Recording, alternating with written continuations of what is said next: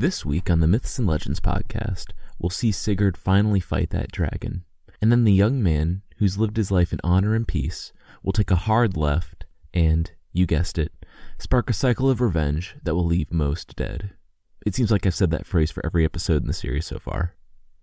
You'll also see that, should you find an evil, magical ring that promises doom and destruction to whomever owns it, you should definitely use it to propose marriage to a stranger mere days after meeting her.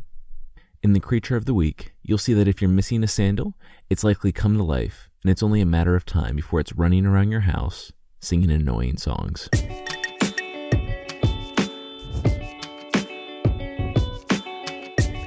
This is the Myths and Legends Podcast, Episode 3D Blood of the Dragon.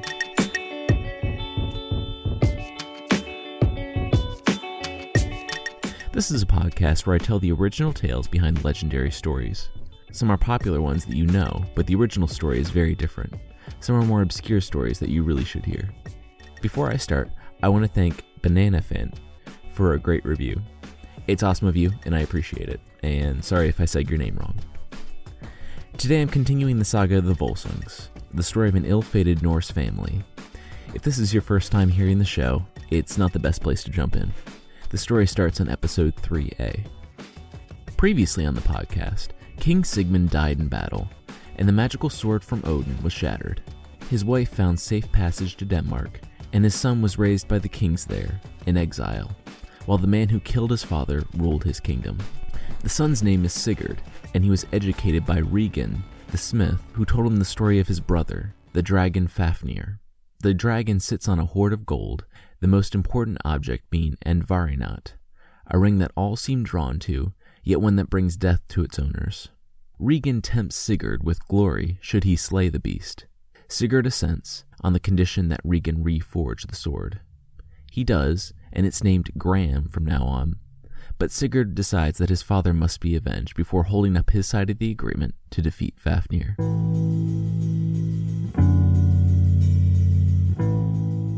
Sigurd asks for a meeting with the Assembly of the Kings, and they're all surprised to see the one they thought to be a mere boy standing before them with the confidence of a man. It's as if the mysterious sword that hung at his hip brung out the Volsung inside him. He tells the kings that he appreciates their hospitality, kindness, and support, and he wishes to raise an army of their men.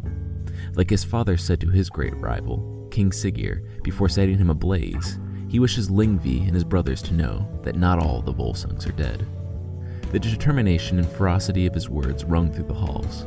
The kings got the feeling that if they did not give him the troops, nothing could stop the man from leaving by himself, venturing to his homeland, and cutting through the enemy armies until he found his true adversary. He was an unstoppable force, and they wanted to get behind him. They gave him as large an army as they could. A couple months later, he stood on the bow of the largest of the dragon ships and smelled the salt in the sea air. He was going home. Odin shows up again and hitches a ride in another confusing interlude of no real consequence, but then disappears. Because, of course. Word traveled to the Volsung kingdom that Sigmund's son was on his way at the head of a large host, but it was too late. Sigurd's Vikings jumped off the ships and cut down or set fire to anything or anyone who was in their way. The people cursed Lyngvi and his brothers for their lack of foresight, and they felt the anxiety at this old enemy resurfacing, but it was too late. They knew they were overmatched, but that same pride that kept their other adversary, Sigmund, from running from a fight, kept them there too, and they stayed. They fielded an approximately equal army, and though the day started out well, it quickly turned.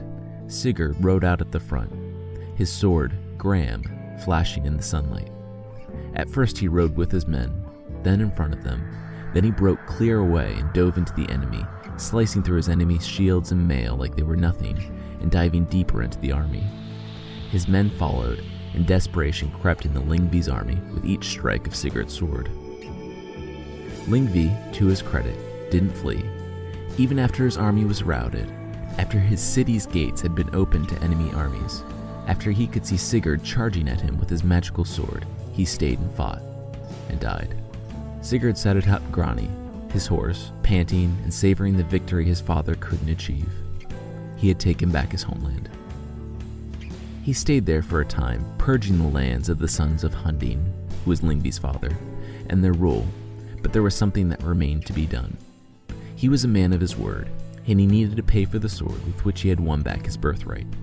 He needed to kill the dragon Fafnir. He left a steward in his place and returned to Denmark to adulation. He went to meet with Regan. Regan, though he was now addressing a king, retained the tone of tutor, instructing the young man, telling him that now he will do as he promised. Sigurd replied that it had not been far from his thoughts the whole time. They prepared, and that day they left to go riding out to Gnitaheath. Out riding on the moors, they came to a cliff overlooking a stream, and they went up it until they were looking out off of it. It was about 30 fathoms, or 180 feet high. Regan casually mentions that Fafnir lays down on this cliff to drink water, the water being 180 feet below them. Oh, and those holes on either side of the path coming up? Those holes that you could sit in? Those are Fafnir's footprints. Oh, and the path? Did you notice how it actually sits a few feet down into the ground? That's because it's not a path. It's the indentation from Fafnir dragging his body up each time. Sigurd's jaw drops. He says, and I kid you not, that Regan told him that this was just a garden snake. This thing's a little bigger than a garden snake by, I don't know, a factor of 10,000? Regan says, Wait, I was speaking figuratively. I was saying your forefathers would see him as a garden snake. Wow, did you really think I wanted you to kill a garden snake? It doesn't matter, he says. Sigurd vowed to kill this thing, so here they were. As an aside, I'm choosing to believe Sigurd was just being coy with Regan, reminding him of downplaying Fafnir when they first spoke about him, in light of the very obvious evidence of his power right in front of them. It's either that, or Sigurd is impossibly stupid. Regan knows his brother and has watched him make this trip up to get water dozens of times. Fafnir is predictable and will be there in a matter of hours. They don't have a lot of time to enact their plan. Their plan, as Regan has come up with it, is to dig a hole in the path that Fafnir usually takes, and then, when he makes his way over the hole, stab upwards with the magical blade. It's not the most heroic way of killing a dragon, but it's safer than fighting something that's potentially 18 stories tall head on. As Sigurd is the one that will be doing the stabbing, he agrees with the plan, and they dig together. They're just about done when Regan starts to get antsy. Fafnir will be here soon, and the last time Regan spoke with him, Fafnir murdered their father. He thought that he could feel tremors in the ground of Fafnir's approach. He remembered something about the blood. The blood, but he could feel it now. Fafnir was coming. What should I know about the blood? asked Sigurd, but Regan was preoccupied. He said that if Sigurd was just going to be scared about everything, then he couldn't advise the man. He then, no joke, runs off in terror. Sigurd can feel it now, too. He's about to jump in the hole when a familiar bearded stranger taps him on the shoulder. Sigurd says, Hey, Odin, to which the old man replies, Odin? Who said anything about Odin? I'm just an old man wandering the wilderness, dispensing valuable advice at the exact moment it's needed most. I'm definitely not Odin. I heard that guy's awesome, though. Totally cool and good looking and the best at sports. Okay, Odin, Sigurd says. What's your advice at this pivotal moment? Oh, yeah, the old man says. Well, I'm not saying I'm Odin, but if I was, I would advise you to dig multiple runoffs for the blood. Don't want to get that in your hole. Okay, Sigurd says. Wait, why don't I? He begins to ask, but the old man, who is definitely not Odin, disappears in the same way Odin does literally every time he helps or hurts this particular family. Sigurd sighs and quickly digs some runoffs for the dragon's blood. He can see it far off on the moors now, the creature is long, like a snake with legs, but huge. Even though he is still at least a mile out, Sigurd can see Fafnir clearly. He jumps in the hole, hoping Fafnir didn't see him too. He waits, and the ground begins to tremble with each step. Dirt shakes down from the wall, and about ten minutes later, he can hear the dragon breathing. It was said that Fafnir had poison breath, and the reputation of said breath is what kept people from approaching and trying their hand and taking his treasure. He breathed it all over the path ahead of him, though Sigurd wasn't scared.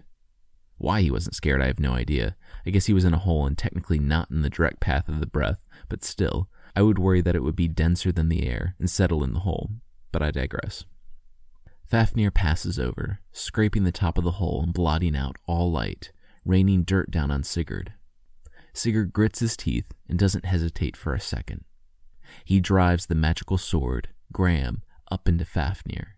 The sword goes in up to the hilt, and Sigurd keeps pushing, blood raining down all around him, up to his chest. Fafnir feels this horrible wound and does what any other living thing would try to do at this situation run, get back from the pain, and assess the situation.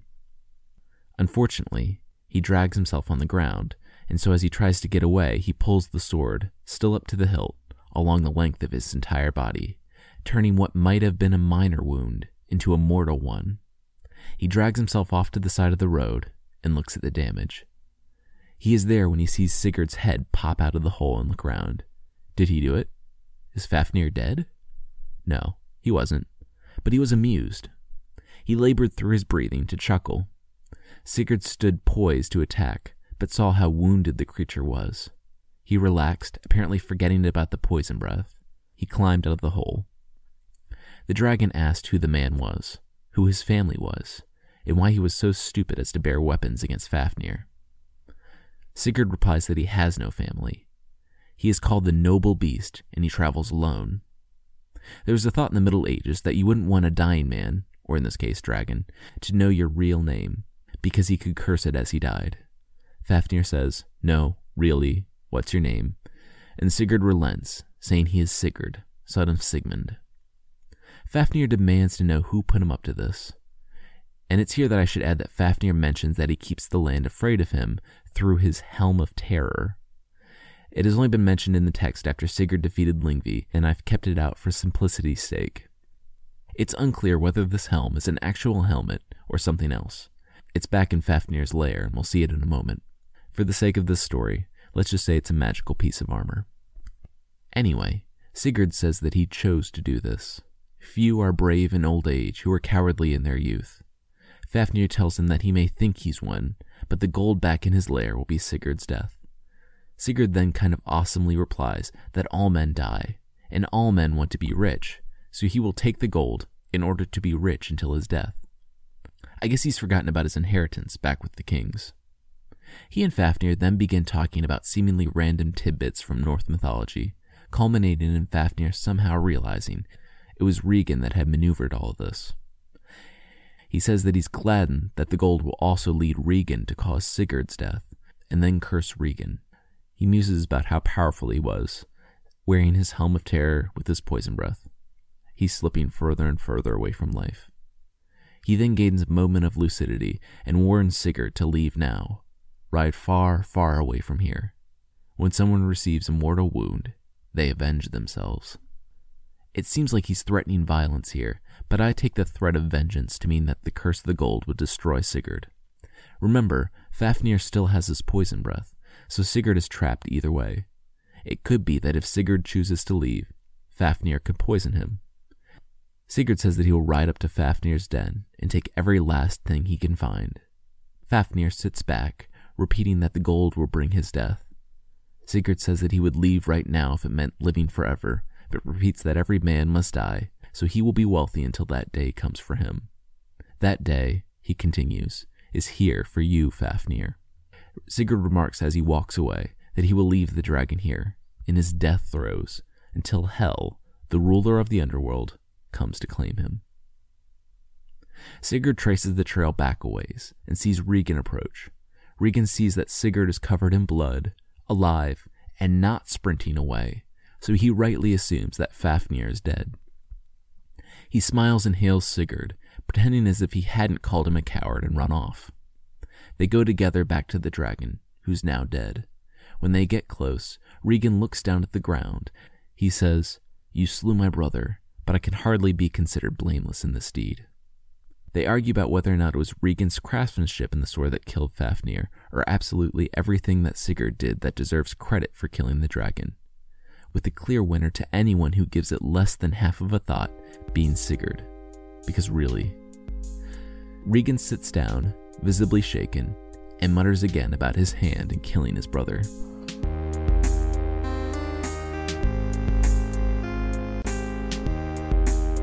There's something that needs to be done, though, and Regan makes a strange request. Before they go and check out the hoard, they need to do something. Regan asks Sigurd if he will cut out Fafnir's heart, roast it, and Regan will eat it. I, personally, don't get the reasoning behind this at all, but Sigurd agrees to the request, and Regan takes a walk, but not before scooping up some of Fafnir's blood and drinking it. Because even though he's shaken up about his brother's death, he's not so shaken up to not drink his blood and keep from eating his heart. Sigurd goes about the grim business of cutting out the heart, building a fire, and roasting it on a spit. Time passes, and Regan still isn't back yet. The heart is bubbling and sputtering juices, and Sigurd thinks it might be done, so he gets a bit of the juice on his finger to try it. As soon as the juice touches his tongue, the countryside erupts in a chattering.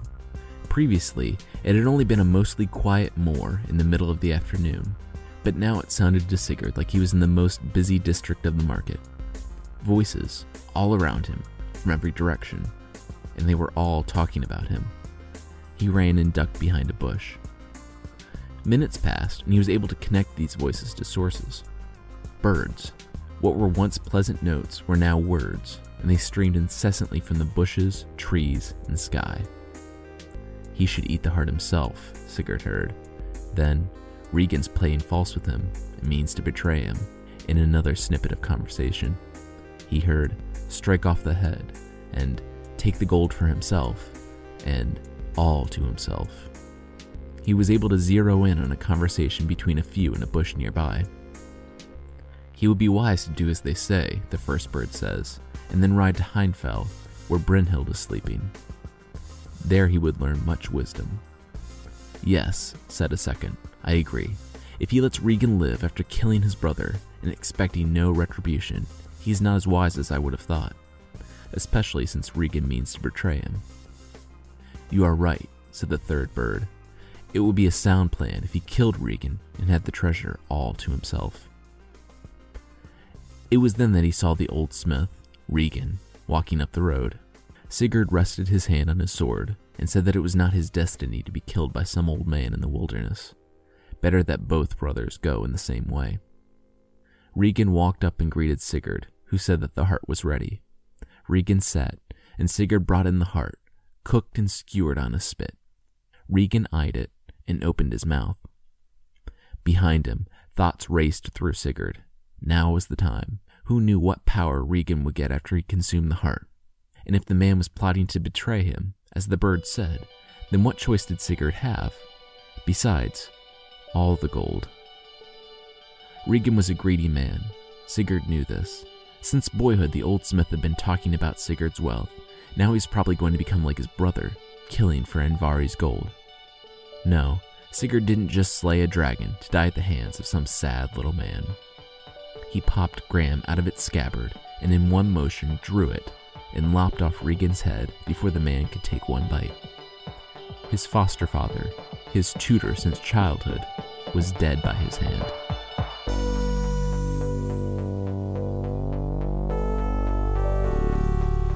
He snatched up the heart and ate part of it.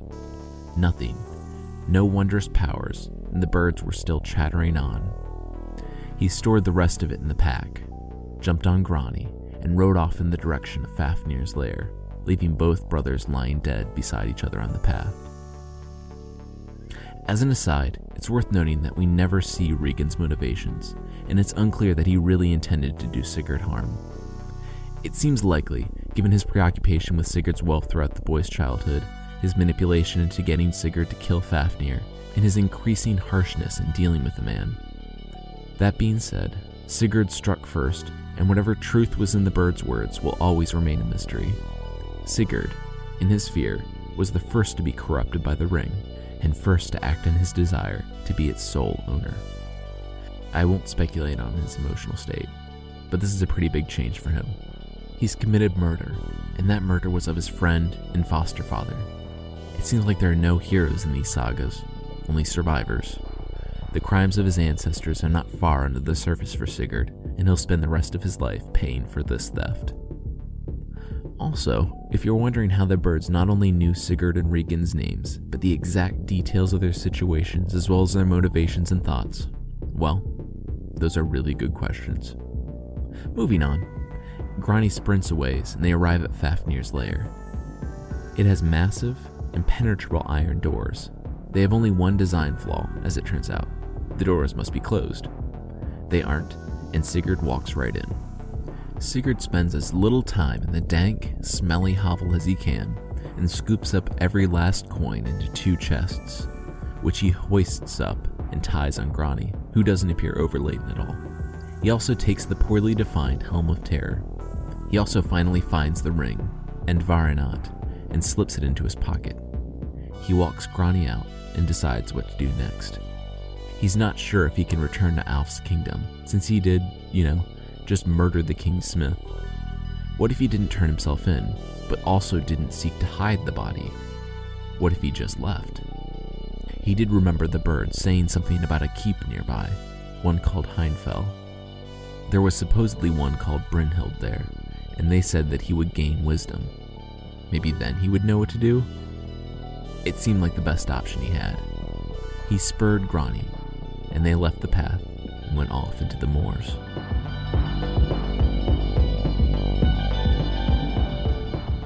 He rode south for days until he saw a keep, glowing in the night. Around it burned an unquenchable fire, but as he rode up, Grani sped up, and, even laden with gold, jumped over the fire and brought Sigurd to the keep. They dismounted and entered. Inside, he climbed up to the top and found someone, apparently sleeping, in a suit of armor. He tried to rouse the person, but they wouldn't move. He couldn't move the faceplate either, but noticed the armor was warm. He pulled out Gram and tried to cut the person out of it. Gram made short work of the steel, and Sigurd was surprised to see it was a woman. She gasped when she regained consciousness. This is Brynhild. When she regains her composure, she tells Sigurd a fantastic story. She is one of Odin's shield maidens, and different texts actually have her being a Valkyrie, though it's left ambiguous in the primary one I'm using. Two kings were, surprise, fighting, and Odin had promised victory to one. He sent Brynhild to see that it was completed, but she chose to give victory to the other king, and Odin was so angry that he put her to sleep, here, surrounded by fire. She would never again win a victory in battle, and she would be forced to marry a man who could brave the flames. She made a vow to herself, though, to only marry a man who knew no fear. She seems to know of Sigurd, of the killing of Fafnir, and that he's come to her seeking wisdom. They eat together, and she teaches him many things. There's a long bit where she teaches him about different runes, and then she launches into a long monologue detailing the strict code of honor that Sigurd should abide by, mainly telling when it is and isn't prudent to kill. Don't kill for small offenses that can be overlooked. Do kill for large offenses. Don't kill drunk people when they say something insulting to you. Do kill drunk people that have insulted you the next day when they've sobered up a bit. Remember what I said in the second episode about the world being a different place in the Middle Ages? Yeah. She also says that Sigurd shouldn't trust good looking women, which sounds a little self serving, as we'll see in the next episode, and that he should do right by dead people and honor their wishes, and that he, surprise, surprise, shouldn't trust someone if he's killed their father, brother, or any other near relative. She also prophesies his marriage to another woman and his death. He says, Wow, I love you. I think we're really suited for each other. Let's get married. She says, Hey, you must not have heard anything I just said, but okay. You're brave and I like you. Let's hope I'm wrong about the marrying another person and dying thing. Things are looking up for Sigurd, so he says, Wait, I have just the thing to cement our engagement, and runs downstairs. He returns with a ring. Yes, that ring. If there is any worse portent for a relationship than proposing with the legendary cursed ring, I don't know what it is. He gives it to her, though. There are versions that include them spending some closer time together, and her subsequently giving birth to his daughter, Aslaug.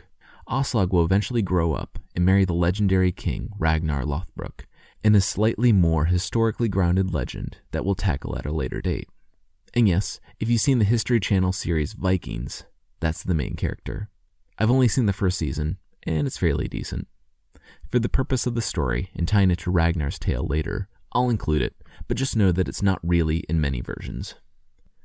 The next morning, he leaves her, surrounded by fire and alone in the keep. I haven't the slightest idea why he does it, and it's not just a, hey, I'll go find someone so we can get married and you can leave, or I just need to drop off my gold and come back with another horse for you. No, he leaves for an unreasonably long time, venturing to another kingdom entirely. That's it for this week. Next time, we'll finish up the saga of the Volsungs, and we'll see if Sigurd will be the first in his family not to die a violent death, even though he's on the run for murder.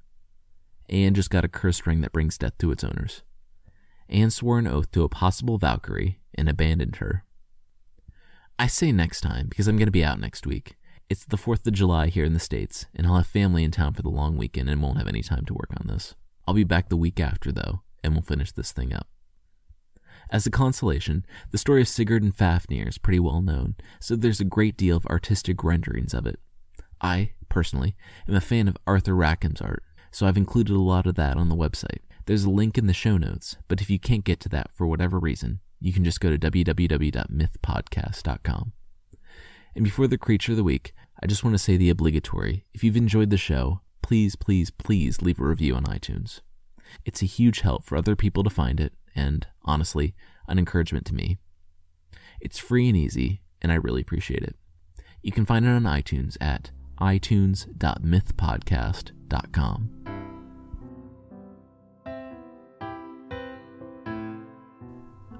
The creature of the week is just great.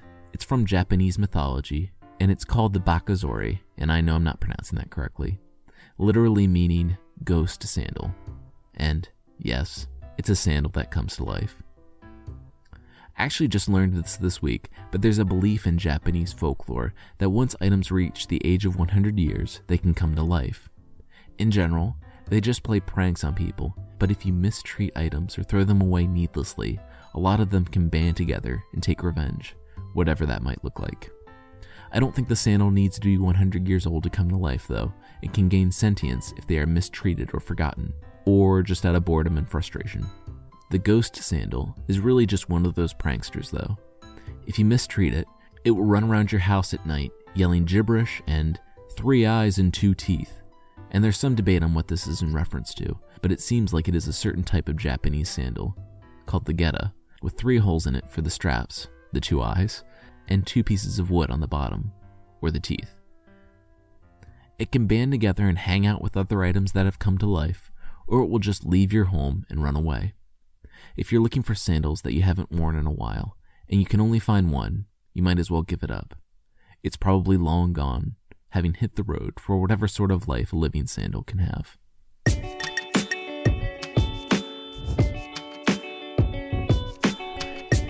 That's it for the show this week. The theme music is by the band Broke for Free, and the Creature of the Week music is by the contemplative Steve Combs. Thank you so much for listening, and I'll see you next time.